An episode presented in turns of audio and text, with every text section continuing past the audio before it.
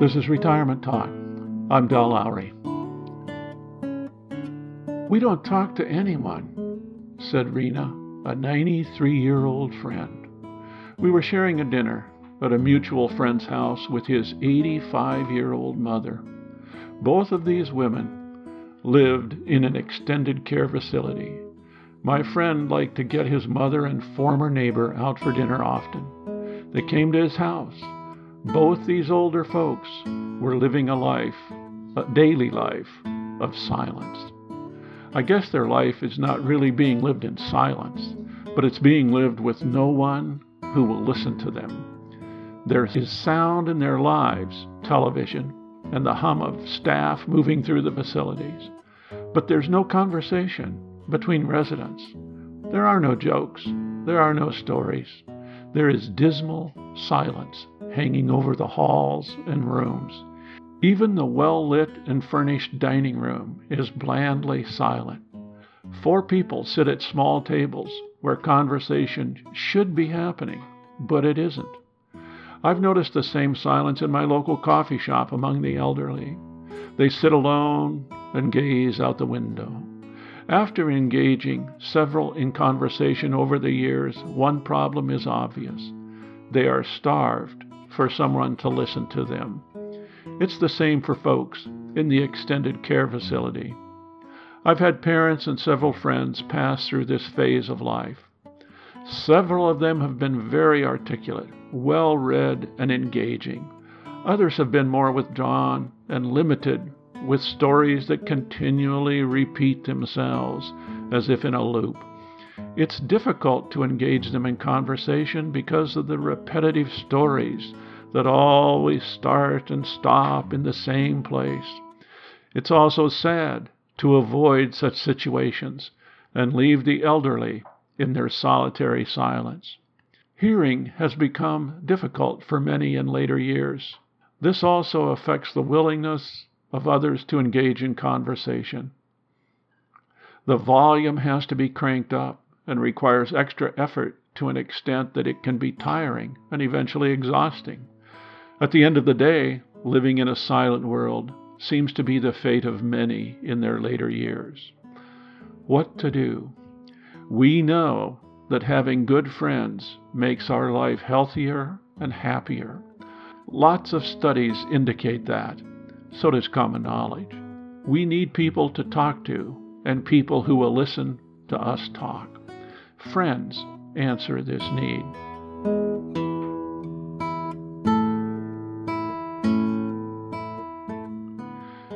Having and maintaining good friends is not always easy.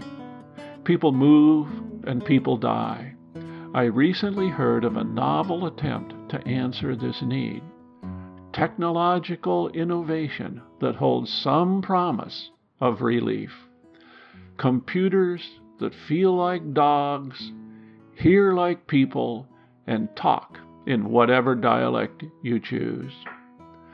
I'm not sure how to tell this story, since it seems a bit far fetched but I think there is a real possibility that it will become a reality.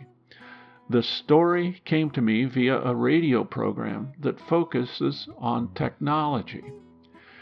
It seems speech recognition technology is getting ever better fast.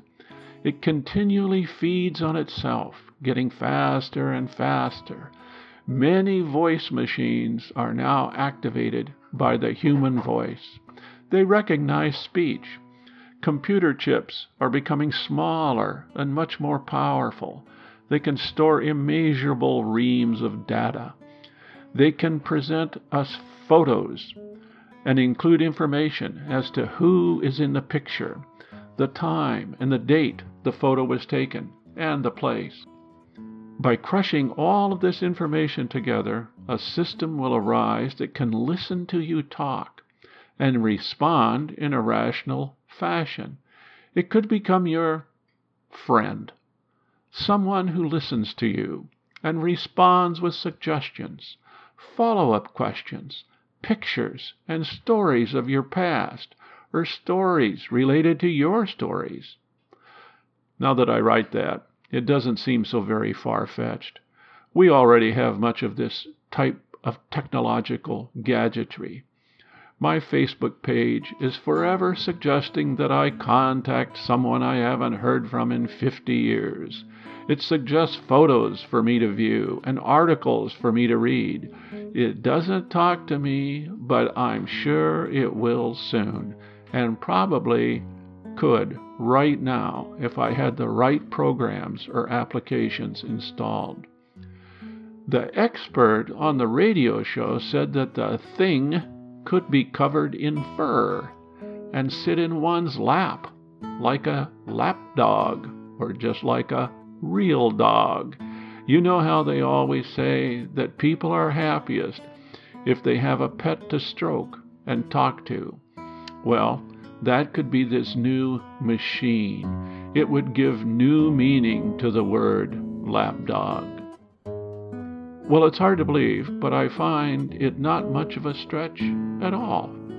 If we find these things at our local electronics store in my lifetime, I'm sure I will be anxious to try them. In the meantime, I think I'll reconsider the need for some of my older friends for contact and communication.